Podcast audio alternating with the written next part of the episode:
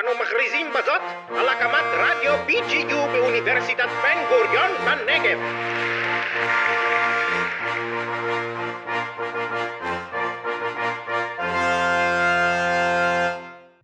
באירופה היום יש 11 בתי מלוכה, חמישה מהם באיחוד האירופי. הגבלת כוח אינה משנה את העובדה שמלוכה מעוגנת עמוק בחברות האירופיות, מכיוון שדעת הקהל עדיין בעד מערכות כאלה. דמותו של המלך קשורה באופן מהותי לרעיון האחדות הלאומית. במהלך משברים כלכליים או צבאיים, דוגמה מעולה לכך היא משבר הקורונה שמטלטל את אירופה היום. כל חמש המלכויות באיחוד האירופי הן מונרכיות חוקתיות, מה שאומר שהמונרך אינו משפיע על הפוליטיקה של המדינה. נכון לעכשיו, אין שום קמפיין משמעותי לביטול המלוכה. ראש המדינה, שהוא המונרך, מתחייב על חובות חוקתיות וייצוגיות שהתפתחו במשך יותר מאלף שנות היסטוריה. למונרך יש גם תפקיד פחות רשמי, הוא בעצם ראש האומה. הריבון משמש כמוקד לזהות לאומית, אחדות וגאווה, נותן תחושה של יציבות והמשכיות. למרות כל זאת, נשמעים בקצב תמידי קולות לביטול המונרכיה, בכל אחת מן המדינות בהן היא קיימת. אנחנו רוצות לדון בסוגיות הסובבות את השאלה, האם המונרכיה עדיין רלוונטית, ולהציג את שני צידי המטבע. היי, אני תמר, אה, סטודנטית שנה ב' באוניברסיטת בן גוריון, במחלקת פוליטיקה וממשל וחטיבת אירופה, ואיתי היום יאנה. היי, אז uh, אני יאנה, כמו שתמר אמרה. Uh, אני גם סטודנטית שנה ב' באוניברסיטת בן גוריון, מחלקת פוליטיקה וממשל וחטיבת אירופה, uh, ואנחנו כאן איתכן היום uh, כחלק מהפרויקט של פרופסור שרון פרדו. אנחנו uh, נדבר על בתי המלוכה באירופה. טוב, אז uh, מבחינה פוליטית, למונרך אין באמת כוח פוליטי. התפקידים בעיקר רשמיים, והם יכולים בקלות להישלט על ידי גורמים פוליטיים אחרים, או כל נשיא אחר.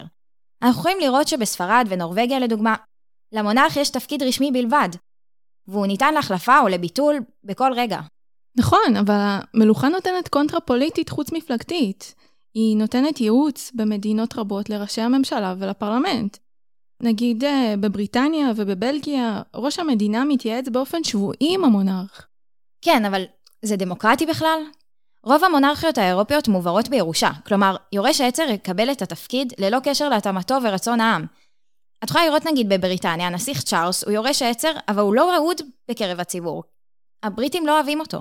במדינה דמוקרטית מודרנית, העם צריך להיות מסוגל לממש בחירה דמוקרטית. זה כולל בחירה והדחה של ראש המדינה. שום דבר לא, מזה לא כולל את המלוכה. אני לא מסכימה, כי המלך נתפס כמי שעומד מעל הפוליטיקה המפלגתית. הוא יכול לפעול כנציג אמיתי של המדינה, בלי קשר לאינטרסים ואסטרטגיות פוליטיות לטווח הקצר.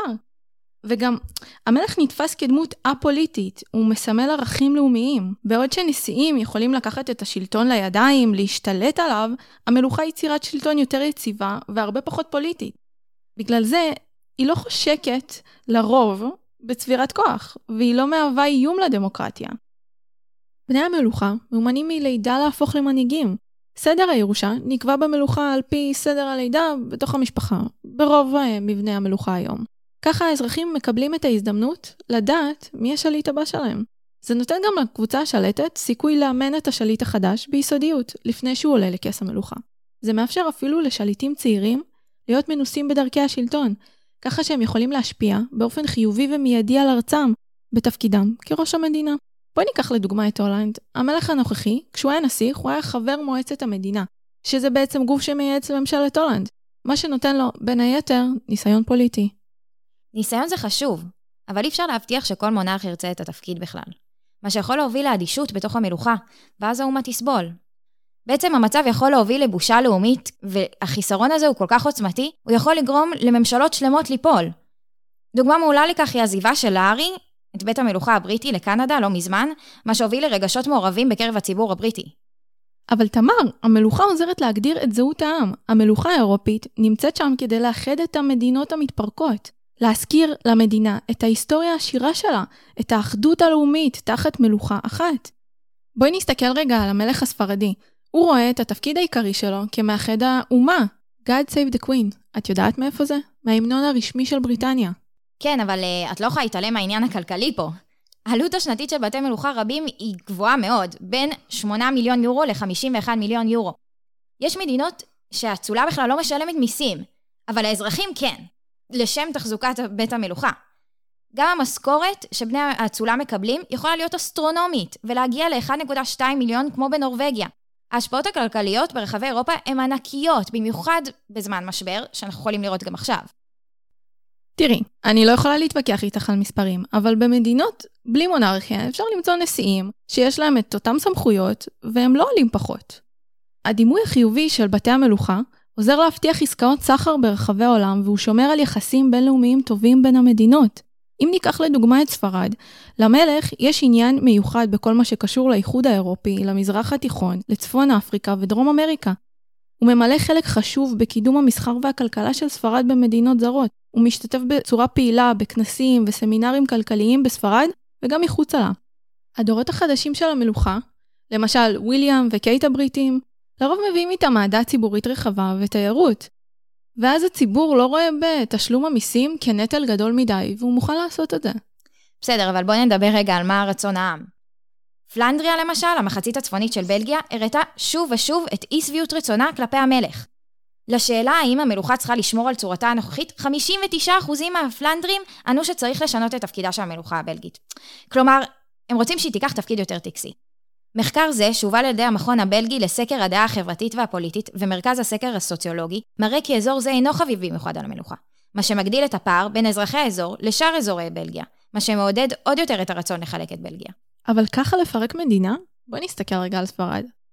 את זוכרת את משאל העם לעצמאות של קטלוניה? שהיה עלבון ישיר לאחדות הכתר הספרדי.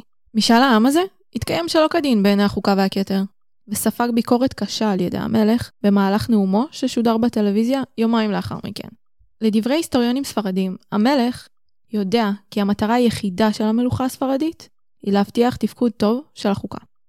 כשהמלך פיליפה השישי תוקף את קטלוניה על הרצון שלה להיפרד מספרד, הוא למעשה עוקב אחרי הדוגמה שאבא שלו קבע בשנת 1981, כשהפיכה צבאית איימה על היציבות הדמוקרטית של הרפובליקה הספרדית הצעירה, ואחדותה של ספרד השלמה.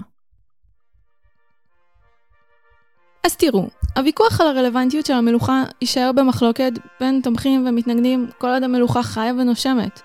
צורת הממשל הזאת פועלת בחלק מהמדינות, אבל לא בכל המדינות.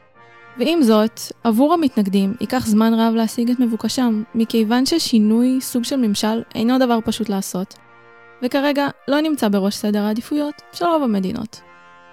כמו לכל סוגיה שנויה במחלוקת, גם בסוגיה הזאת שמענו שיש יתרונות וחסרונות. לכל אחד יש את הזכות להחזיק בדעה שלו לגבי הנושא. אך לדעתנו, אחד הדברים שניתן להסכים עליהם, זו העובדה שהמונרכיות שרדו הרבה מאוד זמן, ולכן לא יהיה קל כל כך למחוק אותן מהעולם. אז תודה שהייתם איתנו, ואני רוצה להודות לשותפה שלי יאנה. תודה גם לך, תמר. אנחנו כאן כחלק מהפרויקט של פרופסור שרון פרדו ממרכז סימון וייל ללימודי אירופה. אנחנו רוצות להודות גם לרדיו BGU על האירוח, התמיכה והעזרה, וכמובן לפרופסור שרון פרדו על ההזדמנות. ואנחנו מזמינות אתכם להמשיך ולהאזין לפרקים הבאים.